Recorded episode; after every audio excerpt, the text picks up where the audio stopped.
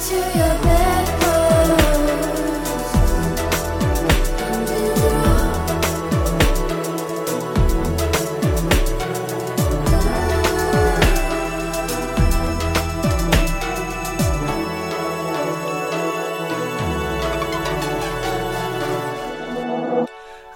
Everyone, and welcome to the Bedpost Podcast. I'm your host, as always, Erin Pym. Here at the podcast, what I like to do is bring fun and sexy guests into the studio to have an in depth conversation about sex and sexuality with me. Before I introduce my guest today, I want to uh, just alert you over to my Patreon page, which is super new, and I'm. Um, what I'm doing for Patreon subscribers is like little half hour solo episodes about my um, personal, like, polyamorous life and also my professional life as a pro dom. Uh, that's right, folks, a dominatrix. So uh, if you like to hear me speak, and you want some more content, or um, you know, on the flip side of that, you just want to like throw me some money, honey. Uh, if you're you've been a listener of the podcast, um, yeah, it's like over three years I've been doing this, but I decided just now that I do a Patreon. So if you've been listening, you know. If you want and you want to support the artist, you have a way to do that now at patreon.com slash the bedpost show. Um, and I'll mention that again at the end of the podcast too. And I'm so excited for this guest. Um, they have a lot of knowledge and experience in a lot of different fields and a lot of different places, it kind of in the sex and sexuality sphere. Um, so, everybody, please welcome to the mic drag and burlesque performer and upcoming holistic practitioner, Kit. Hello. Hey, Kit, how are you? Good, thanks. How are you doing? I'm so good. Oh, good. Your smile just like makes me want to smile. Like, it's so contagious. oh, that's very sweet. Yeah. I um maybe we can give some context as to how we came across each other. Yeah, well, I think we kind of like talked earlier. From my recollection, our first meeting was at a friend's like sexy kink party. Yeah, um, they they kind of organize these like they're adult dinners essentially, and like stress on the word adult. uh, so I'd been going there a couple of times, and then they, I just randomly showed up in my little kitty outfit, ready to get spanked. Yep. And Ears. you happen to be in the audience, ears, butt plug, Tail, tail, yep. everything, the whole nine yards. Wash packs concierge in that getup. uh, so yeah, that was that was like our first, I think from my recollection again of like meeting in person and then I started following you on social media after that and Likewise. our, our paths have just crossed um, Yeah, we s- run into each other at Oasis. Yes, You know? yeah, yeah, A bunch, exactly. yeah. So, yeah. yeah We're both sexy fun people. exactly we Like put ourselves in that category and okay, um oh, one of the places we wanted to start today is with your coming out stories because how do you identify?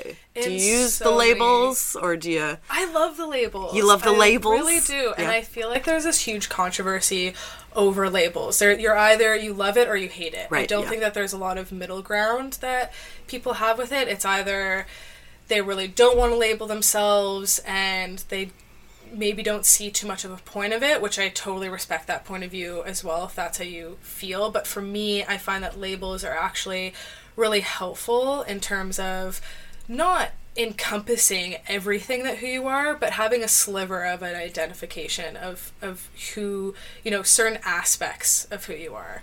Um, so for me, like I think it's important being somebody who's non-binary, wanting to be uh, referred to as the right pronouns. Someone needs to know that label of mine. Yeah. So that's where I find them helpful. So I do identify as non-binary. I'm pansexual, polyamorous, and just recently coming out as demisexual.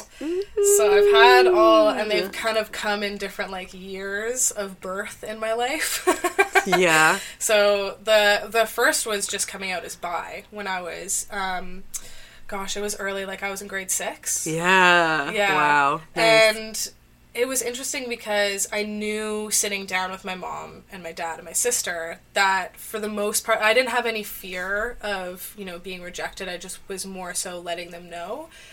But I did have an understanding that my grandparents my grandpa being a retired minister and them going to church all the time, the, also my mom having brothers that were very religious, there was this kind of underlining sense of like, well, thank you for letting us know and we will love you, but just be wary around these other people in your family kind of thing. Yeah. So I didn't tell them.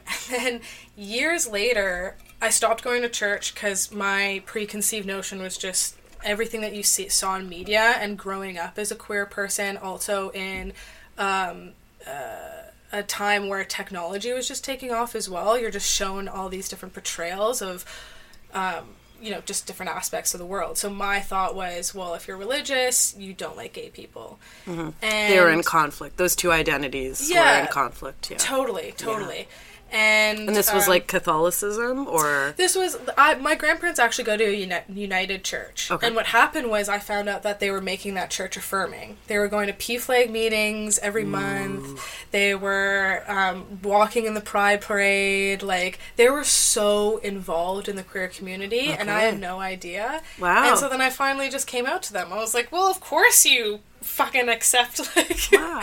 this stuff like uh, and i had but i had no and they were doing it not even knowing that i was on the queer spectrum at all. They were just my grandparents they come to my drag shows they come to my burlesque shows. They're the cutest little nuggets in the world. They're- i am so i'm so lucky because my story is really rare. Yes. like i have such a healthy balance of faith and more so for what I would call it spirituality mm-hmm. and queerdom in my life. Like I have a really healthy balance. So that was kind of my first coming out was really pretty easy breezy. yeah.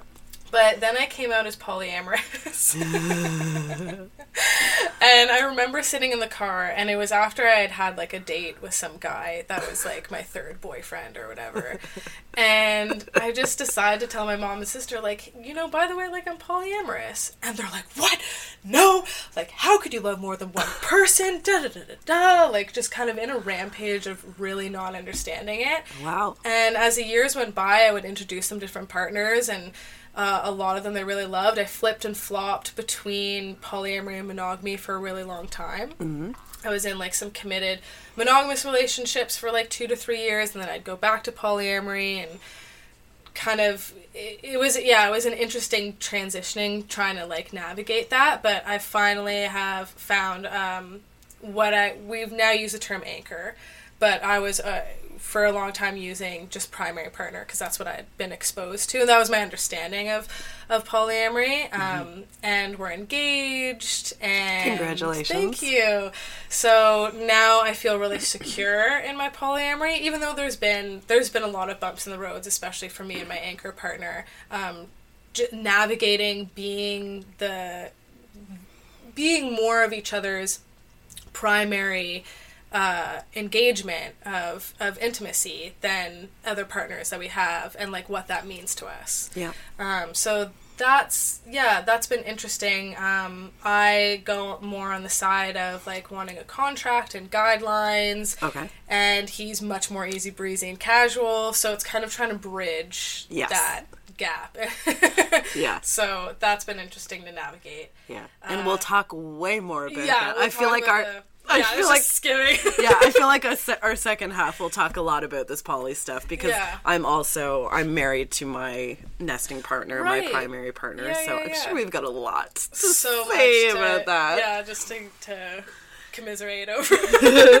So it's interesting though that um yeah, coming out about an identity thing such as bisexuality, your family was totally chill with, but Mm-hmm. Totally you chill. coming out as poly was like, "What? What?" To, and then the non-binary thing was even like but i've been calling you my daughter my whole life. I've been calling you she my whole life. And so many of my family members were really as resistant to it. And as a young kid like i was still pretty young. How old were you? i must like i mean my my dad had passed when i was 18 so the lot of things kind of spiraled out of that afterwards. And i came out as non-binary not soon after that i'm pretty sure because i did for movember since my dad died of suicide, they have for Movember now also like a mental health campaign as well as for prostate cancer. okay. And my grandpa actually had prostate cancer as well. So a lot of it for me tied into Movember. And I just decided one day that I was going to um, dress in drag for the entire month of November and raise money and awareness for the Movember movement. And that was my coming out. So it was kind of my personality is a pendulum. I either it's not uh, everything or nothing, Yeah. right? So when I came out as non-binary, it was like, okay, I'm just gonna do drag for the entire Entire month, like wear a mustache all day, Yeah. knew nothing about makeup. Like got a friend to help me and like totally butchered it the entire month that I was doing it. Um, but it was it was that was like tough because I really like put it in the face of my mom, and I've come to an understanding that when I present things to her, it needs to be in a little bit more of a gentle way, and I think that that actually ties into a lot of the movement that's happening right now in society and why I'm so connected to spirituality and uh, and holistics is because there was this time where like there was such this like anger and like hatred and like so much fight that had to go on for movement to happen. I totally understand that for like um, for minority groups for sure, but I think we're coming to a place now where it really is truly about peace. And we're trying to you know push the envelope with certain things but in a peaceful way. And that's that that's where i'm trying to do with my relationship with my mom because i really like hit her hard with the non-binary thing and um, we struggled for a lot with her understanding it, but she's finally come around. And I think that we so easily say that, you know, we can't change one person's mind, and that when people are so set in their ways, that there's no way to change people's mind. And I really disagree with that. I think that because we've been coming from a position of like such hard hitting all the time, that that's why we've met resistance. Right. So yeah, that's Can kind of. Can you tell me exactly what you told her? Like what I said. what you did you say? Yeah. Um, I had started to meet a couple more non-binary people in my life who had this identification of using they pronouns, and it just really like it resonated to a core with me so much that it almost I almost felt cheated out of my you know very young adolescence um, like prepubescent years of not knowing about these terms of being the tomboy that was made fun of of getting dumped in grade six because i cut my hair like things like that that like and that it was always you know it was just a phase and that i would become more feminine as i grew up and that I don't know if that's everybody's story, but I feel as though some people might find slivers of resonance within Yeah. that that they identify with, and I think that if you if I'd just known earlier, it would have saved me from a lot of confusion and hurt. Um, so yeah, when I when I sat her down, I just said like I've heard of this term non-binary. It's what I now identify with, and I'd like to use the pronouns they them. And that just kind of immediately turned into well, don't expect that because I've, I've always referred to you this this way. Um, but it slowly turned into you know I'm really trying hard to use the pronouns and and my mom just like she is like pronoun queen now. Like, Nice. she doesn't even refer to my sister as her anymore because she's just so used It's to all they. they. It's all they. all they. Like everybody is, is they now. So it's pretty. It's it's kind of cool to see that transition and again i think this is what contests to what's happening in society right now is that you have you have these people in power not to allude to Any one particular person, particular uh, person. But a lot of what, um, like my professors in the school that I'm going to for holistics are saying, you know, there's a reason for a lot of this like opposition happening right now because it's calling us, it's almost forcing us to have this other wave of like, no, no, no, we're not going to take that BS anymore, and this is the way that it should be.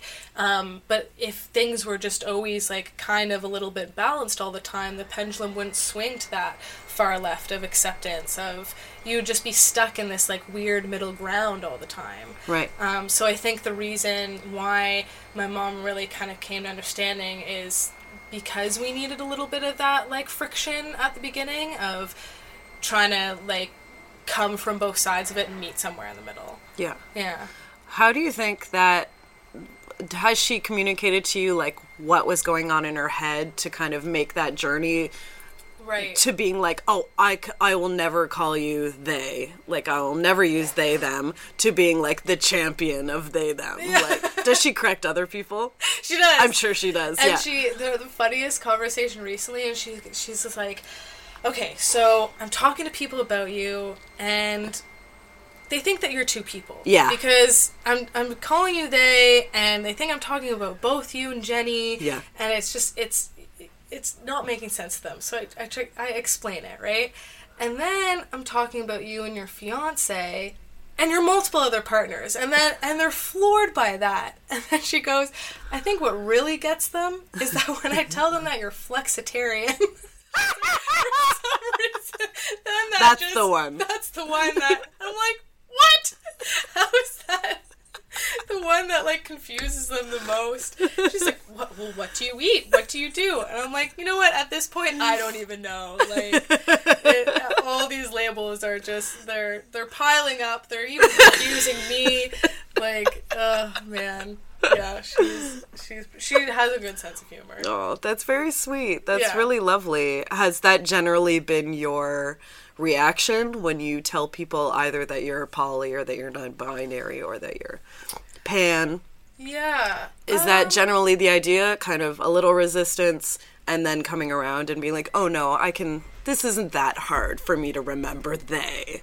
yeah, Like, and it's not also a good thing to bring up is like it's not a huge deal if you screw up.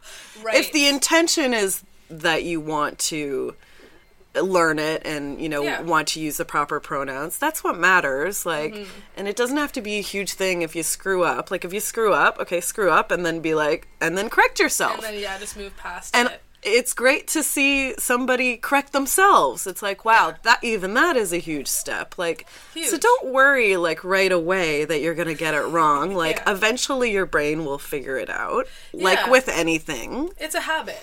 yeah, it's Yeah. just a new habit. Your a new pathway your brain has to like Totally. connect. You know, Yeah, because even I get it wrong.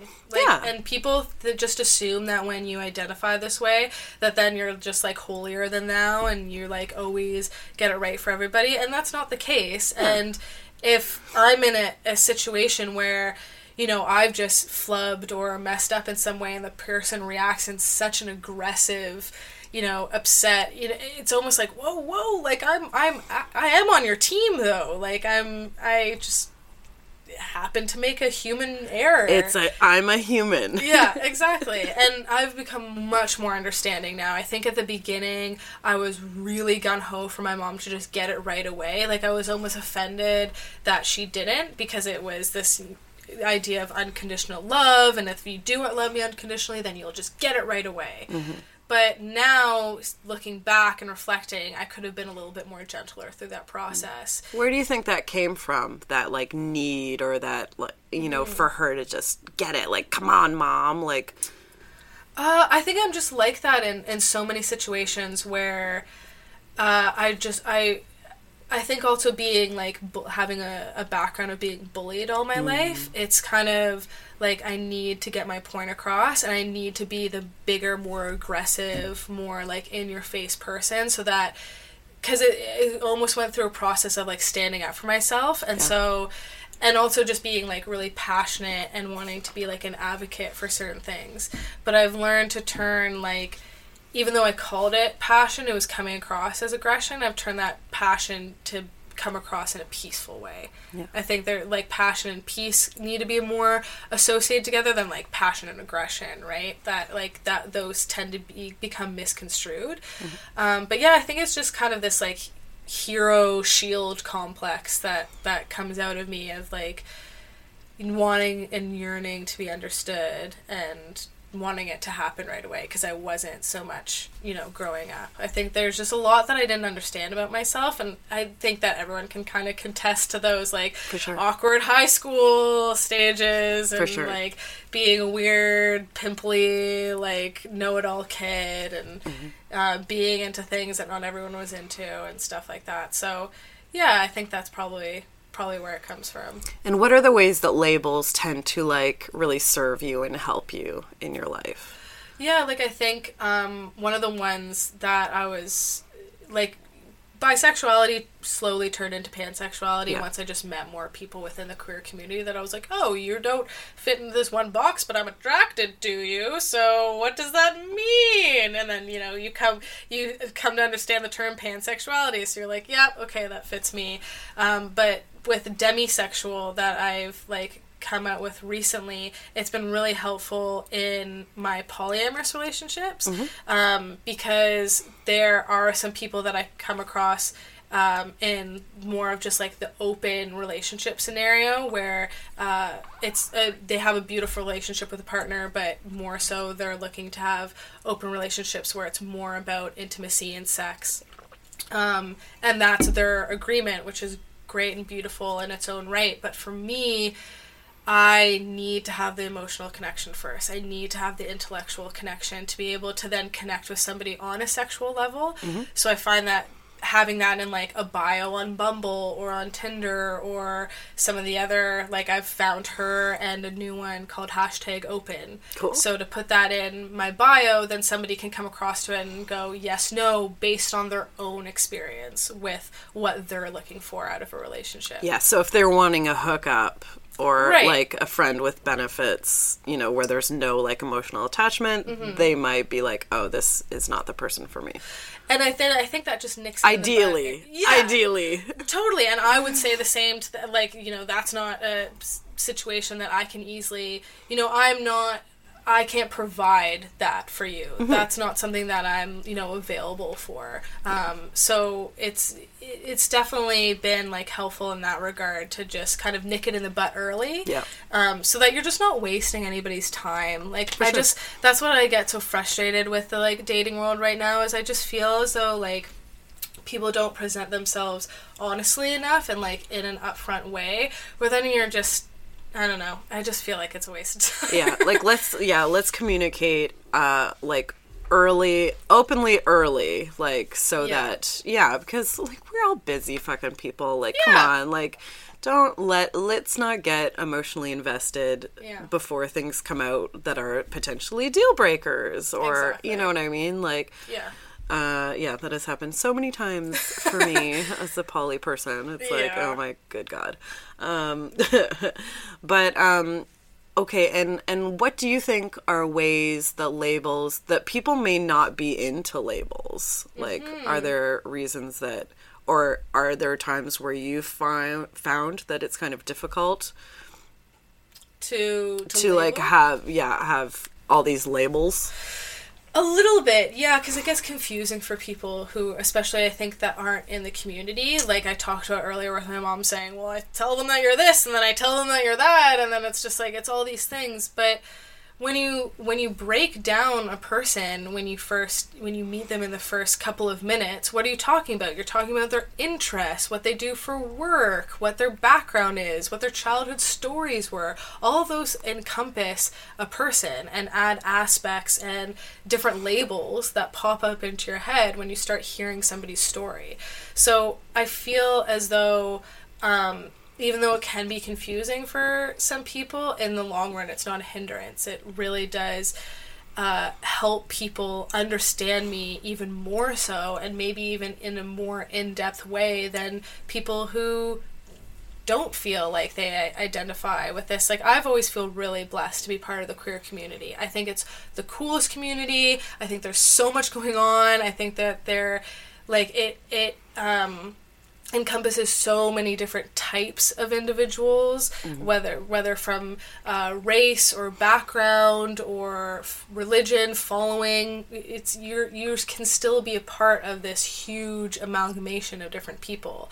And i just feel so like lucky to be like for lack of a better word like that interesting of a human.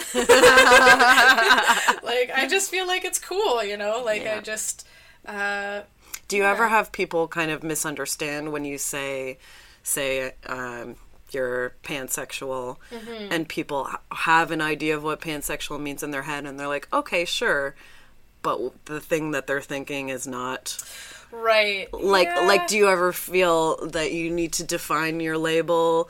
Or Right. that one label can mean a thousand different things. Like it's more of an umbrella term. Like Well, non-binary for sure gets a lot. I think it's very umbrella, and there's so many different things. Like there's even one that I came across that I think was like, um,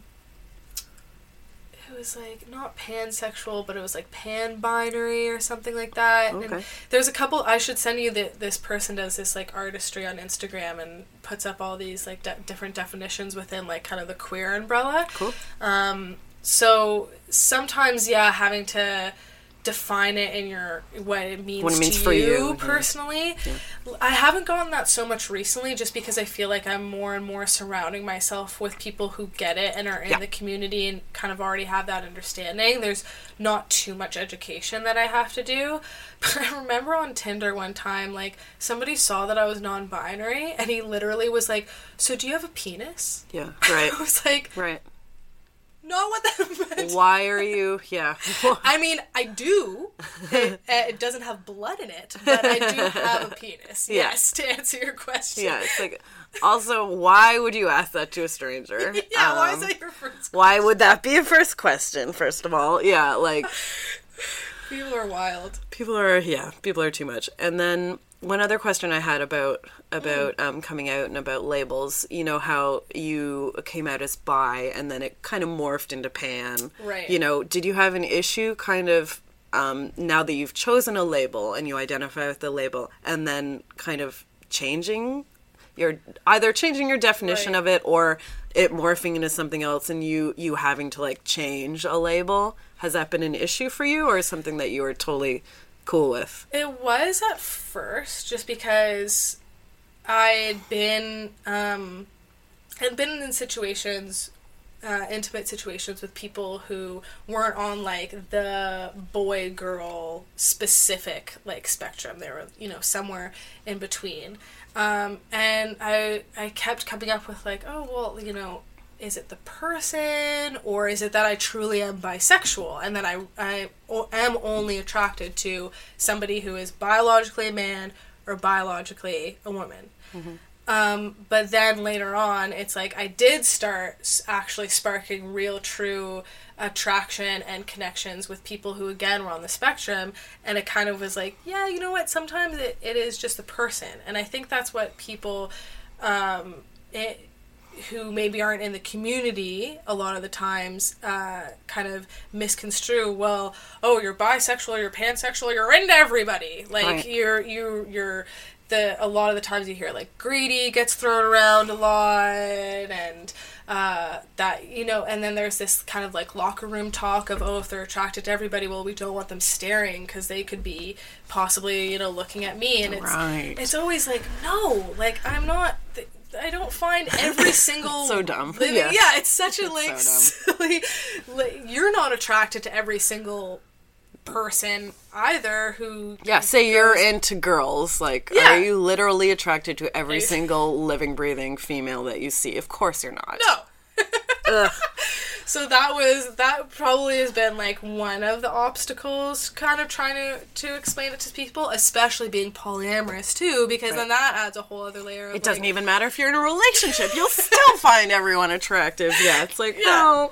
mm, I'm actually very selective. very picky. I'm Uh, so picky me too. Oh my god. like with Bumble, my uh, partner is always like, just swipe for all of them and then see who you connect with. And then you No! and I'm like, no, no. I will not. I will be my selective self over here. Let me live my life. I love it. Okay, we should take a break, Kit, and then I would love to come back in the second half and chat poly with you Definitely. if you're into it. totally into Love it. it. All right, we're going to take a break and you're going to hear from some of our lovely, lovely sponsors for our podcast. Um, and we'll be right back with Kit.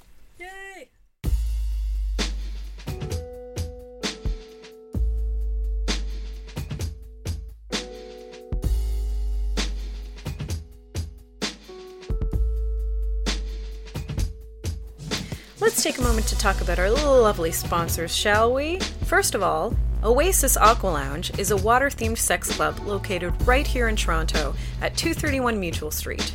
Oasis is inclusive of all genders and orientations and is shame free when it comes to pleasure and play. Check them out at their website, oasisaqualounge.com. Unicorn Collaborators is the local leather business of two queer unicorns. They specialize in luxurious and colorful harnesses for all body types, and even craft non conventional ones for your thigh, fist, or foot. Check them out at their Etsy shop under Unicorn Collaborators. Lovecrafters Toys is a non gendered fantasy sex toy line that makes weird and wonderful dildos in the shape of tentacles, unicorn horns, mermaid tails, and more. Their high quality silicone is hand poured right here in Toronto. Check out their Etsy shop at Lovecrafters Toys. ComeAsYouAre.com is a trans owned, trans operated sex shop that also happens to be feminist and anti capitalist. They carry only the best sex toys and want to give you the best price possible. Next time, use the coupon code BEDPOST, that's B E D P O S T, when checking out at comeasyouare.com. Provocateur Images is the official boudoir photography studio of Bedpost. To receive 10% off your next studio session, use the coupon code BEDPOST. That's B E D P O S T. For more information and to see the gorgeous shots that are possible at this studio, check out provocateurs.images.ca or follow them at provocateur underscore images on Instagram.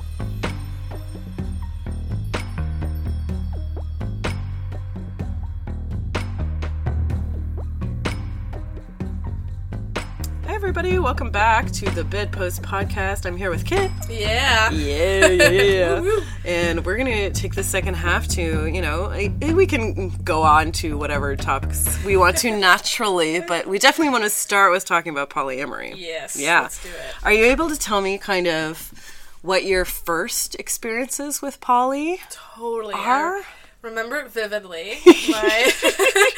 It was it was it was one of those moments again with like the non-binary thing where I was like, "Frig, if I had just known about this earlier, Yeah, like yeah, it would yeah. have saved so much heartache." Yeah. And it was a friend of mine and I went to Oasis for the first time like in the middle of the day on like a Sunday or something. we didn't take off our clothes. We just wandered around the club, just kind of checking it out. It was really dead, not a lot of people around, but just some of the staff kind of meandering, cleaning, doing whatnot. And there was this one guy who kind of caught our eye, and we all just kind of stopped what we were doing and sat down on the, the beds there and started chit chatting about whatnot in our lives and who we were. And he started talking about his primary partner and that he was polyamorous and this and that. And as he was explaining it, it was another one of those moments where it just really resonated with me to the core of, wow, like that is something that I could see myself doing and that I could have been doing for a really long time now if I had just known about this term or if kind of more people even like knew about it themselves too and mm. and accepted it. Yeah, and knew that it was like an option for us, basically. Yeah, exactly. Like if I had known about non-binary as an option, if I had known about polyamory as an option, like we've kind of both contested to, it would have avoided a lot of heartache. Yes. Um, meaning meaning what for you specifically? Because I know Yeah. for me it was like cheating was happening. And it was for me as well that I was ended up being the cheater in a Yeah. lot of the relationships because I just wasn't being fulfilled completely, and I was seeking other fulfillment through different relationships, but knowing that it wasn't okay because it wasn't known about and it wasn't accepted. It wasn't something that I even thought that I could have a conversation with my partners about. yeah, I you thought you'd be hurting the person just by bringing it up. I want to see other people. That means that we're breaking up. yeah, For me, like I had a couple, I had some cheats for sure, but another thing for me that would happen was like I would kind of be cheating with someone and then I would break up with that old person to go Yeah. date the new person. Yeah. Because I was like, I was also going through a thing where I'm like, okay, like I'm a really ethical person that only has sex in relationships and when they're in love. And mm-hmm. like, I would always, I'd like piggyback these relationships right after one after the other, mm-hmm. moving on to the next person and be like, no, it's for love. And it's like, okay, well, no, you were attracted to the person, wanted to fuck the person. Yeah. And ideally, you would have been fucking both of them. Yeah. And if you knew that that you know, for some people that would have been cool if you would have just communicated that and Yeah. created a relationship where that may have been possible. Like that would have been out, that could have been out there for you. So Yeah. you could have not hurt those people if you were better about it and and knew about it. and knew yeah knew how to navigate it as well like i think what's really important about delving into a lot of these different lifestyles for me in particular my opinion would be around especially poly and kink is that you have some sort of mentorship around it i think mm-hmm. that that can be a really integral piece in terms of you navigating your path in a really healthy way Yeah. Um, yeah, make a good yeah. poly friend. Exactly. Yeah, Yeah. And yeah. not that everything's going to be perfect because I don't think poly looks the same for everybody. No, not so at all, yeah. They could give you some advice that isn't going to work for you, but at least you have some sort of like construct or idea of what it looks like, and then you can kind of add your own ingredients to the recipe and change it along the way. And even just to know that, like to have, Mm-hmm. say, if you have a poly friend and the poly friend is to, is saying to you, like, it doesn't have to look one way. It can look Mm-hmm. like the two of you can figure out and navigate exactly what works for you. I, I me as a young person, I would have been like, like mind blown. I would have been like, really? Oh my god! Because even like when you say poly, some people think they know what that means in their Right. head, right? Yeah. They think, you know, like I've I had guests on the podcast previously where they're like, um, I'm just gonna call out Daniel James right now. Him on the podcast was like, he's not a poly person, so I don't know why I was talking about this, but he was like, uh, as far as I see it, poly works two ways, Oh. you know, and then he said the two ways, and I was like, uh, actually, Not like. I, me speaking as a poly person, both my husband and I practice it two different ways, and Right. our partners practice it even more different ways, and it's like it can literally look like anything.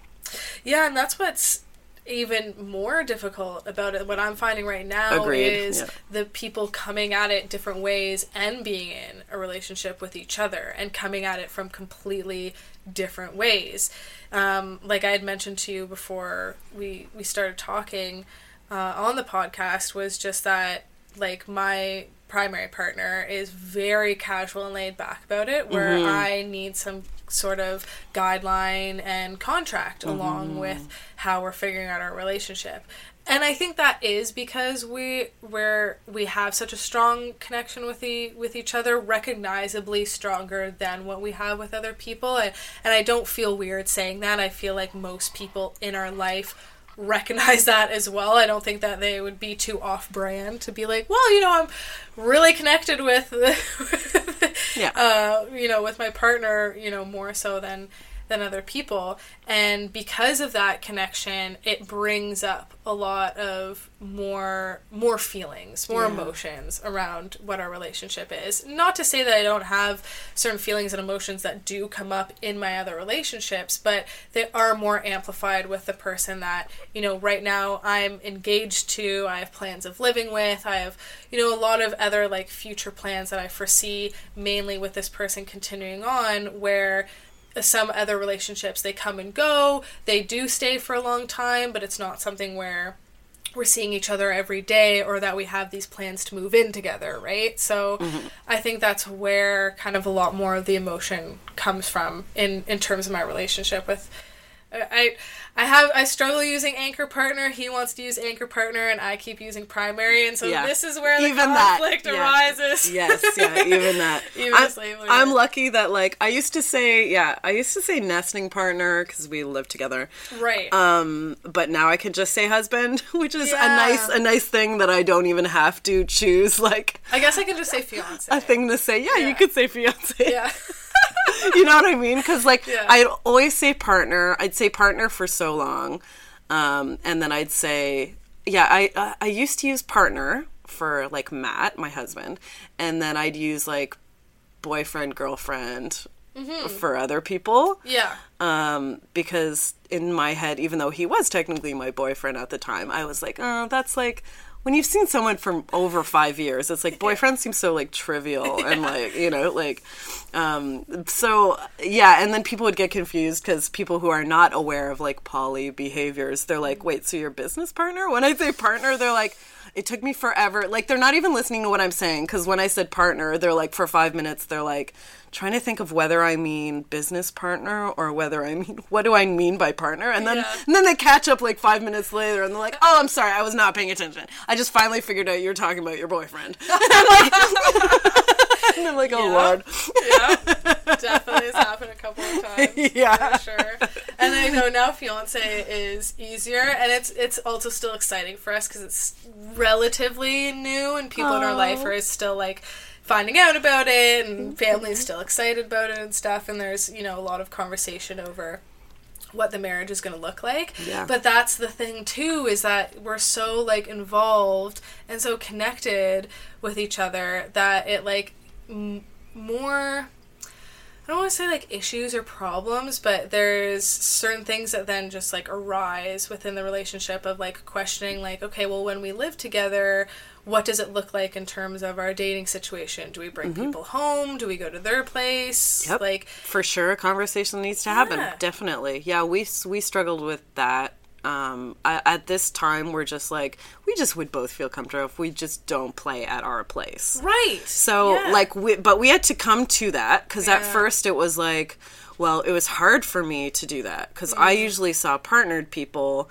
and they didn't have a place to play either and like in our dynamic like he, early on he wasn't a vi- he wasn't Matt wasn't comfortable with me playing publicly, like at Oasis, for example. Right. So for me, it was kind of like, I need to play at our place. Yeah. Um, Matt usually sees single people, so that's not an issue for him. Right. And then, but it eventually came around to it's just easier because it's like then if you're using our place it's like okay you need to wash the sheets then and like you know does it feel just as weird as you know like like as if you've walked in on them if i've come home to matt washing the sheets is like you know Mm-hmm. is does that feel weird and it's like just in general it was a better choice for us to Yeah. keep it a little more separate yeah. like because I think even at the point we were kind of forcing relationships with like the paramours or I mean the metamors.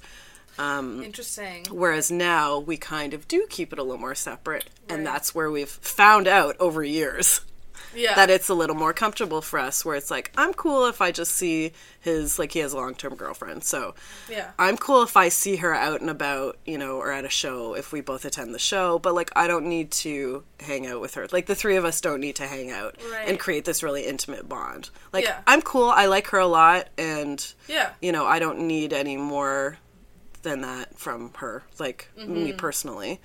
I need to know I can trust her and I need to know she's a good person and that she's not gonna, you know, do terrible things to Matt. Yeah. That's like what I need to know. That's always my main concern too. Is just that the other person is treating my partner with like some sort of level of respect. and- yeah, yeah, the utmost in care and Yeah. you know, yeah, Yeah. in love.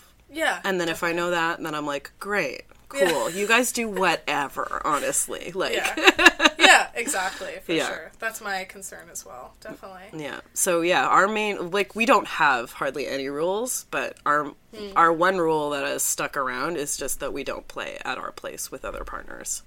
Yeah, and I think that he kind of like raised um, an interesting point for me is that there's this misconception that like jealousy doesn't happen at all in polyamorous relationships and that just like feelings in general don't happen and i think what i'm finding right now with my fiance is that we started out the relationship with this level of like you know casualness and easygoingness but that now we've fallen more and more in love with each other and started talking about all these hopes and dreams that we have for the future and it just on, only makes sense that there is going to be a certain level of emotion or if you want to call it jealousy that happens when we start connecting with other people.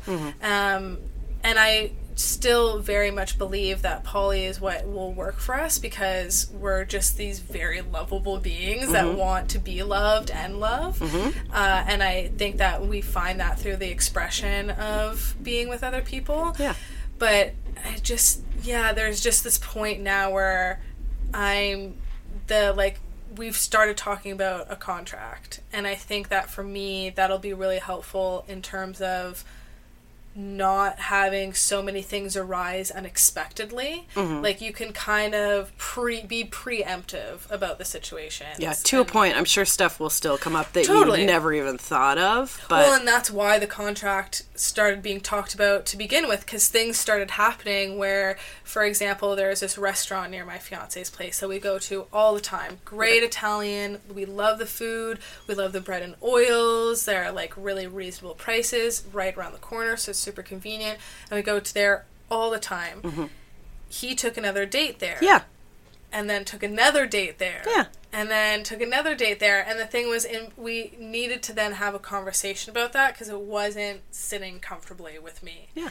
And, and that's shit you would never think of. Yeah. Like, say you're drafting a contract about, okay, what are the you know rules? What are the guidelines? That is something that you would probably not think of. Mm-hmm. yeah, what Can- crossed your mind? Can to- you take dates to our place, our restaurant place? Yeah, yeah, like our favorite restaurant. And we call it ours, right? Yeah, So, so- would you? In my mind, I was like, really? Why are you taking like other but people like that's there? But that's something. that's such a good point because Yeah. like from an outside view that might seem petty, but it's like no, that is when you're defining Yeah. your spaces. yeah. Say for me, that makes perfect sense for me because for mm-hmm. me, our condo is our place, right? Exactly. So our place might also extend to our favorite restaurant. It might extend to, you know what I mean? Like, Yeah. it can extend to other places that you're defining as you're defining as yours. Yes, and that's and that's the another thing that is interesting about our situation right now is that we're not living together, so we don't have a shared space.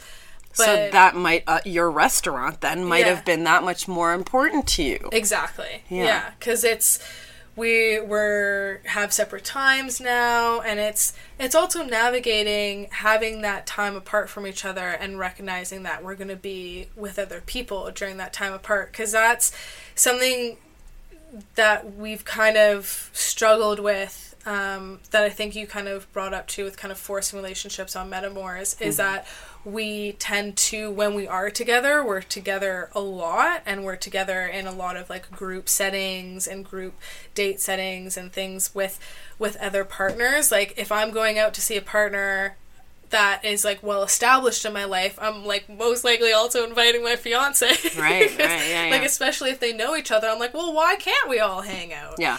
And then the issue that arises from that is it's not giving us our space to have these individual relationships separate of each other.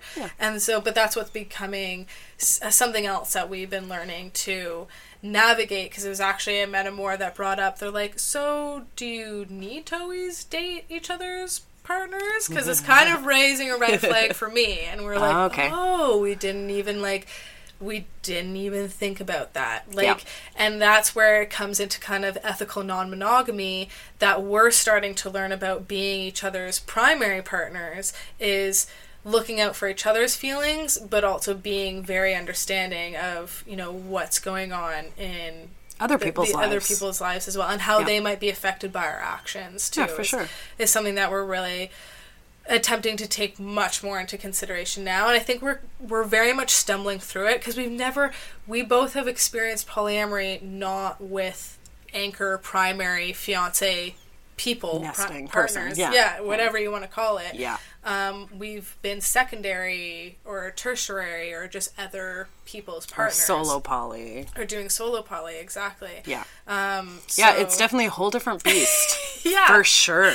it's so it's very different to navigate because when I was first doing polyamory, um, you know, I recognized I had partners that had primary partners. I recognized what my position was in the relationship, and that kind of came with a level of understanding that there was a lot of their relationship that I needed to respect. At least that's kind of the the point of view that I, I have about it. At least. Um, and I think what I struggle with right now is seeing my partner with people that maybe don't have that level of respect for our relationship. Um, I see people that he's with that are absolutely excellent and I absolutely adore, um, and I love hanging out with them, or that they're just hanging out together, whatever the scenario is. But then there's other people that have crept into our life where I'm like, Mm, Yeah. you know, and it raises those questions a little bit. And I think that's, you know, some other conversation that happens in a polyamorous relationship as well.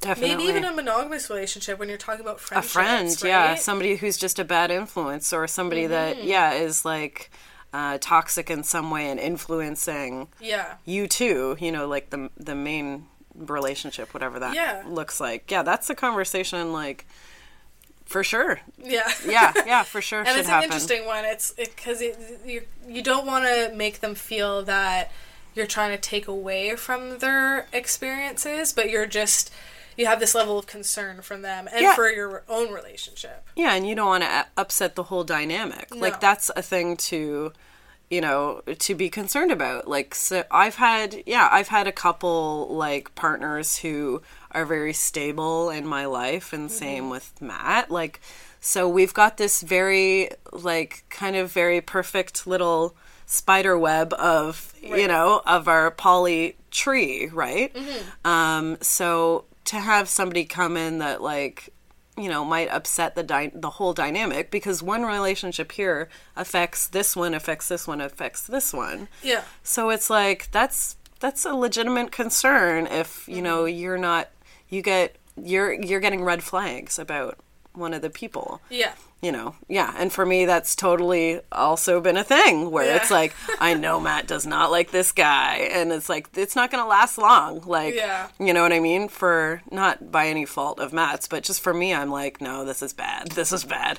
Okay i'll do it for like a week and then move on like Yeah, and he's not going to veto it for me even though like i don't know if i would if he would ever do that or if that could be a thing he could do Mm-hmm. but um, you know just i knew that it wasn't great for the whole dynamic in general Yeah. so i was like okay you have to yeah you have more more to worry about just rather than your selfish kind of desires or wants or needs or whatever Yeah, and I think that whole like polytree thing that you bring up is something that I've seen be pretty important in our relationship as well. Like the little polycule that we've created is Yeah. filled with so many lovely people that we love and Yeah. adore and respect. And I think when someone comes from the outside of that and isn't really involved in your like tight knit group of people, that then it's sometimes a little bit harder to um, incorporate them yeah, or, like kind of welcome them in with open arms. It's just like you you're you're on guard because for me it's that I have just this level of such a level of caring for my fiance that I don't want him to get hurt. I don't want us to get hurt. I don't want it to you know put a strain on our relationship.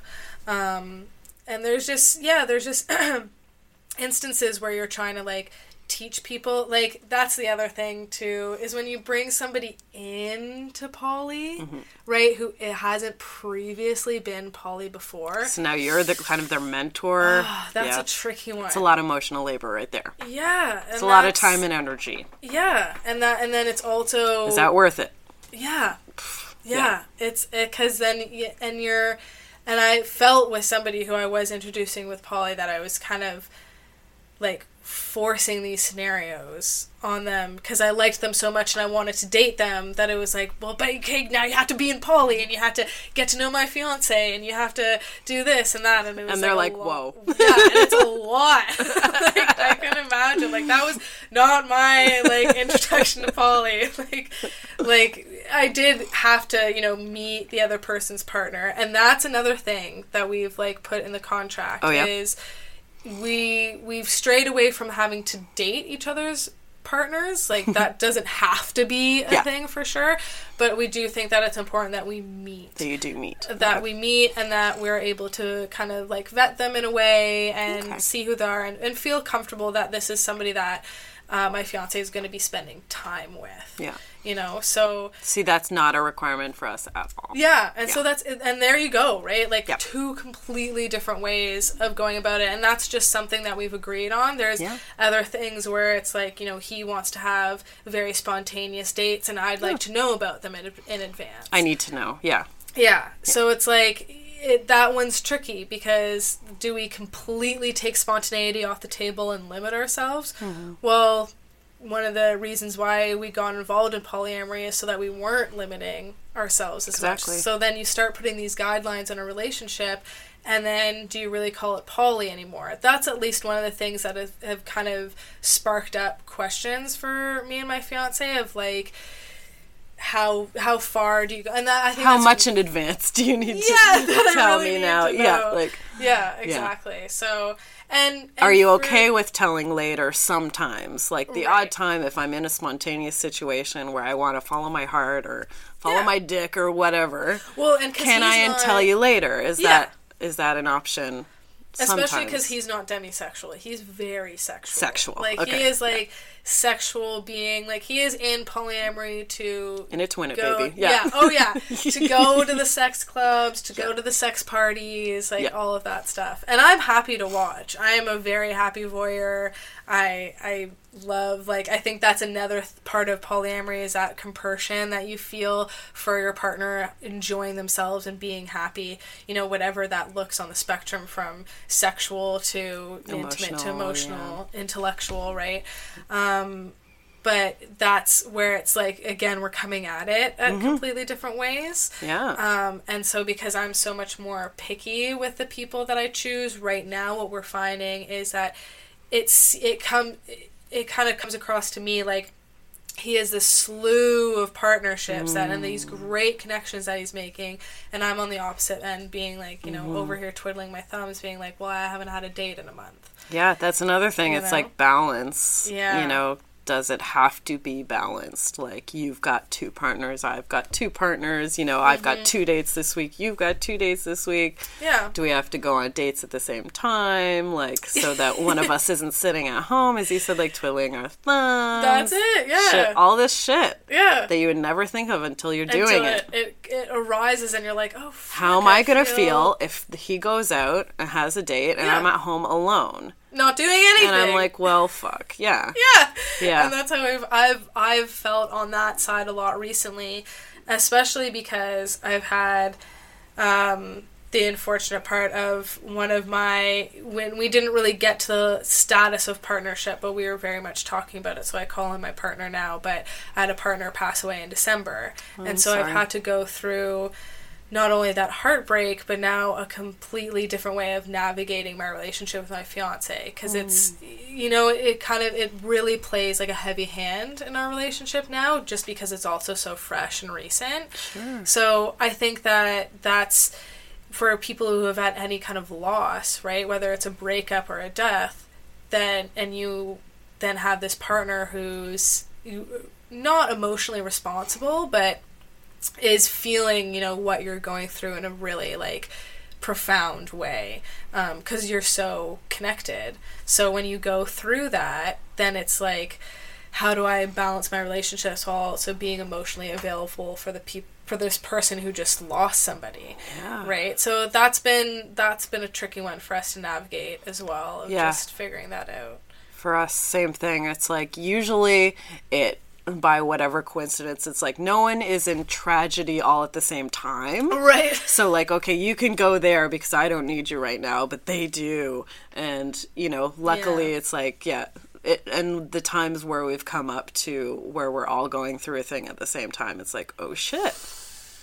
how do you figure that out Yeah, she needs Matt, but I need Matt, and Matt needs to be wherever. And this, like, oh my god, mm-hmm. yeah. So Yeah, and I think it also, interestingly enough, like that kind of emotional aspect of a relationship plays a hu- huge part in um, our kind of fetish kink dynamic because we both identify as daddies, we both identify as littles, and we're both so we're both switch, and so we're flip flopping through this being nurturer and nurtured.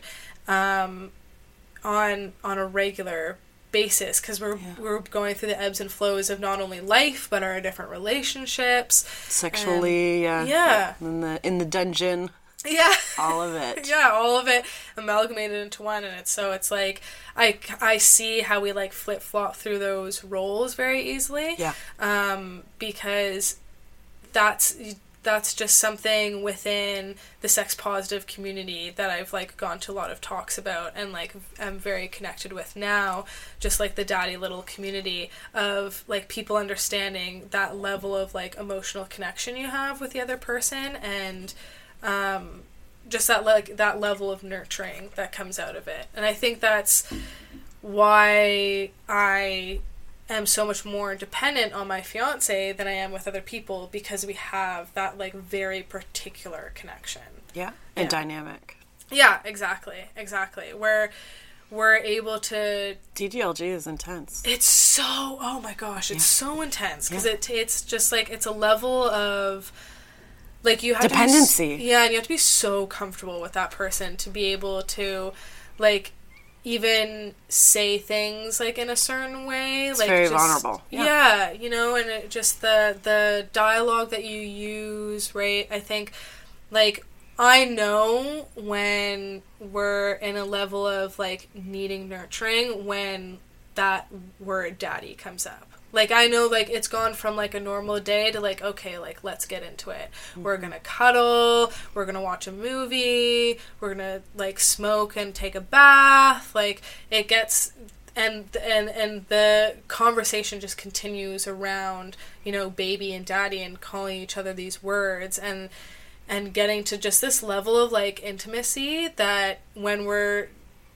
just going going about our day and it's it's so much more part of our day now right like it's like it it's now become like a constant in our life where it isn't just in the bedroom or Yeah. at, yeah at the ho- in home mm-hmm, in the crib yeah, yeah. No, it's like, like he will call me like when we were traveling. He called me daddy in the airport. Like called me like daddy as we were snowboarding. Like, and it's and it just it like even me just talking about it right now. Like I can feel like my heart being like i can see it so on your face i can see it on your face yes like it's just it i love like i just really love that world like i'm Mm. i've done talks at oasis i'm going to be doing like my fourth talk uh, coming up in april um, so like i've done like a i've had a certain amount of experience about it enough to like talk about it comfortably. Nice. Um, and I- and everyone in that community is just like ah i just i love i just love them Oh,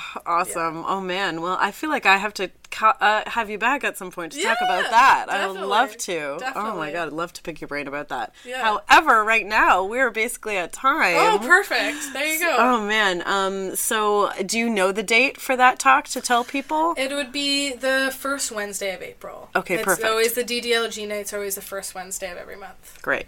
Um, is there anything else that you want to tell people about, like any of your social media or any other events or? Um, yeah, I'm doing um, a couple of like networking events in in May um, that are just like private events. But if you end up following my Instagram, sit with Kit underscore after each word. Sit with Kit. Yeah, so sit underscore with underscore kit underscore. Um, that just gives you like a little insight into like some inspirational like things that I like to to post there, but it's also a way to like contact me about holistics. I do massage. I am uh, coming up to be doing Reiki. I do a lot of energy work, crystal work. Um, so I am trying to be an entrepreneur Yes. and have an up and coming business. So Awesome. yeah, yeah. Congratulations. Thank you. Oh, that's amazing. Um, let me see the things I need to tell you about. If if you are a Toronto resident or a GTA resident, we are doing the Bedpost Stage Show, which happens the third Friday of every month at 8 p.m. at the Social Capital Theater. Um, I want to direct you one more time to my Patreon, which is patreon.com slash the Bedpost Show. Same with on Instagram. I'm now the Bedpost Post show since I got shut down and have restarted that account. Facebook is Bedpost Erotica. My email is the Bedpost Sex Show at gmail.com. Um, always want to point you to the lovely other podcasts on the Sonar Network. And I always want to give a huge thank you to Stephanie Copeland, who does all the original music for my podcast. So you can find out more about her at stephcopelandmusic.com. And lastly, I want to give a huge, huge thank you to you, Kit. Thank you so much you. for being so candid and open and lovely. Today. Oh, well, it was like it was such a pleasure to be in your presence. Is an honor. Oh so my god. Thank you. Shush. You're too much. Right back at ya. Oh, thank you. Oh my god. And thank you everyone who's been listening and watching. We will see you next week. Bye.